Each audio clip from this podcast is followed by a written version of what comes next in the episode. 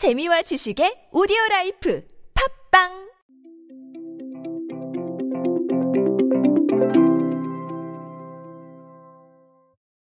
저는 개인화에 관심이 많습니다. 왜 그럴까요? 지금 트렌드 중 하나가 바로 curation이기 때문입니다. 소비 트렌드를 봐도 대중문화 트렌드를 봐도 이 curation이라는 단어는 정말 빼놓을 수 없는 그런 트렌드로 자리 잡고 있습니다. 다양한 기업들이 관심을 가지고 있고 또 다양한 컨텐츠 제작자들이 관심을 가지고 있죠. 오늘은 그 부분에 대한 이야기 한 번 더 드릴 수 있도록 하겠습니다. 안녕하세요. 인싸의 시대 그들은 무엇에 지갑을 여는가의 저자 노준영입니다. 여러분들과 함께 소비 트렌드 키워드 그리고 대중문화 트렌드 키워드들 쉽고 빠르고 정확하게 알아보고 있습니다. 지니가요 여러분 지니 앱 5.0 개편을 하면서 For You Music Color 서비스라는 걸 내놨는데요. 이게 뭐냐면 음악의 매력을 색채의 매력으로 표현하는 겁니다. 모든 음악을 333가지 컬러로 matching을 해서 나만의 music color identity를 부여하는 신개념 color curation인데요. 이 서비스를 통해서 지니 이용자는 나만의 music color를 기반으로 color mix 하듯이 음악을 curation해서 서비스 받을 수가 있습니다. 333가지 컬러와 음악을 matching한 music color는 고객의 음악 감상 취향을 장르, 분위기, 감정 등 세밀한 요소로 분석을 해서 고객의 음악 성향을 신비로운 음악 색깔로 표현해 준다고 합니다. 이 서비스는 지니의 For You curation 서비스로 더 풍성해질 것이라고 합니다. curation을 통해서 나만의 identity, 즉 개인화를 이뤄가는 과정이죠.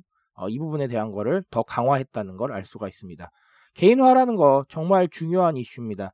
개인화라는 거 정말 중요한 이슈입니다. 대중문화 트렌드에서 보면 음악이나 혹은 뭐 OTT 서비스들이 이 개인화를 위해서 정말 많이 노력을 하고 있습니다. curation을 통해서 한 사람에게 꼭 들어맞는 서비스를 해주기 위함이죠. 특히 뭐 유튜브라던가 넷플릭스는 이 부분에 굉장히 많이 신경을 쓰고 있고요.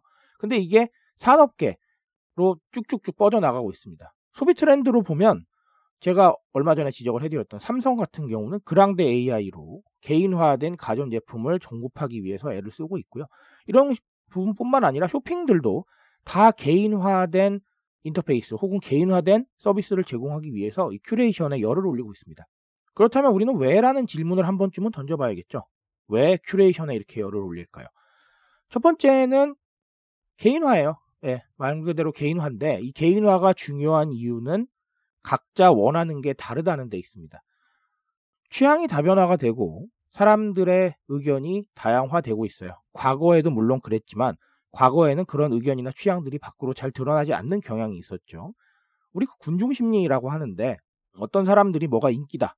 이게 요즘 최고야 라고 하면 다 따라가는 경향이 있었고 소수의 목소리가 많이 묻히는 그런 부분들이 있었어요. 하지만 지금은 다릅니다. 각자 자신의 취향을 적극적으로 표현하고 있고 그 취향을 바탕으로 소비를 하고 또 컨텐츠를 찾고 있습니다. 그러다 보니까 어느 한 가지 방향성만으로는 소비자들을 만족시키기가 좀 어려워진 거예요. 각자 원하는 방식을 만들어주자. 그게 개인화의 목표였고 개인화를 위해서 curation을 동원을 하고 그런 curation을 동원을 해서 각자의 취향과 각자의 생각을 만족시켜줘야겠다라는 추세가 벌어지게 된 겁니다. 이 트렌드는 이제 대중문화 트렌드든 소비 트렌드든 대세로 떠올랐고요. 앞으로도 계속해서 시도가 이어질 겁니다. 완벽히 개인화된 서비스 혹은 완벽히 개인화된 컨텐츠를 제공하기 위해서 말이죠. 또 다른 하나는 여러분 결론적으로는 가치 상승의 의미예요. 가치 상승의 의미라는 게 뭐냐면 플랫폼이나 컨텐츠는 사람이 많아야 의미가 있는 겁니다. 사람이 없으면 별 의미가 저는 없다고 봐요. 컨텐츠도 사람들이 많이 찾고 봐야 의미가 있는 겁니다. 컨텐츠 입장에서는 우리가 속된 말로 조회수라고 하죠. 이 조회수가 많이 나와야 됩니다. 자극적인 조회수 말고 진짜 소통하는 조회수들이 나와야 되는데 사람의 성향을 맞춰주면서 다양하게 소통하는 방식들이 컨텐츠의 조회수를 올리고 가치를 끌어올릴 수 있다는 생각들이 퍼지게 된 거예요. 플랫폼 입장에서도 마찬가지입니다. 완벽히 개인화된 서비스를 제공을 하게 되면 사람들이 거기에 감동을 받고 또 편해서 계속해서 머무르게 된다는 것이죠. 근데 플랫폼 입장에서 사람들이 많다는 건 어떤 의미입니까? 플랫폼이 인기가 좋다는 의미고 플랫폼이 인기가 좋다는 의미는 외부에서 봤을 때는 광고하고 싶은 미디어가 되는 것이고 또 컨텐츠를 올리고 싶은 미디어가 되는 겁니다. 사람 없는 데다가 컨텐츠 올리고 싶은 사람 없잖아요. 그렇죠? 저도 마찬가지입니다. 마찬가지로 광고주 입장에서도 사용자 별로 없고 사람 별로 없는데 거기 광고하고 싶나요? 저는 아닐 것 같습니다.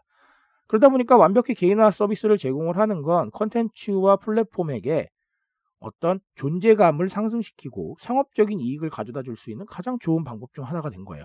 그러다 보니까 개인화와 큐레이션에 열을 올리고 있는 것이죠. 그래서 이제 앞으로 큐레이션은 어떻게 될 것이냐라고 물어보신다면 저는 뭐 소비 트렌드든 대중문화 트렌드든 큐레이션은 모든 업계에서 다 신경을 쓰게 될 것이다라고 말씀을 드리고 싶어요. 개인화라는 게 물론 쉽지는 않습니다. 하지만 모든 분야에서 그 방법을 위해 고민하게 될 것이고 계속해서 사례가 쏟아져 나올 거예요. 앞으로 우리는 완벽한 개인화, 즉 초개인화의 시대에 살게 될 겁니다. 우리에게 완전히 맞춰진 컨텐츠, 우리에게 완전히 맞춰진 제품들을 소비하면서 그런 방식에서 소비의 즐거움을 느끼고 트렌드를 이끌어가게 될 가능성이 높아요. 그러니까 지금 우리가 고민해야 될 건 이 개인화를 어떻게 구현할 것인가. 그리고 완벽히 개인화된 이 서비스를 대중들한테 어떻게 전달하고 어떻게 어필할 것인가를 고민해야 되는 거예요. 컨텐츠의 질, 상품의 질 물론 중요합니다. 하지만 그 질만큼 중요한 게 이제는 개인화 방식이라는 거 꼭 기억해 두셨으면 좋겠습니다. 트렌드에 대한 이야기 언제나 저와 함께 하십시오. 제가 여러분들 트렌드에 빠삭한 인싸로 만들어 드리고 있으니까 이 지식들 참고하시면 분명 방향성에 도움이 되실 거라 생각합니다. 저는 그 지식들 위해서 오늘도 내일도 더 달려가겠습니다. 오늘도 인싸 되십시오. 감사합니다.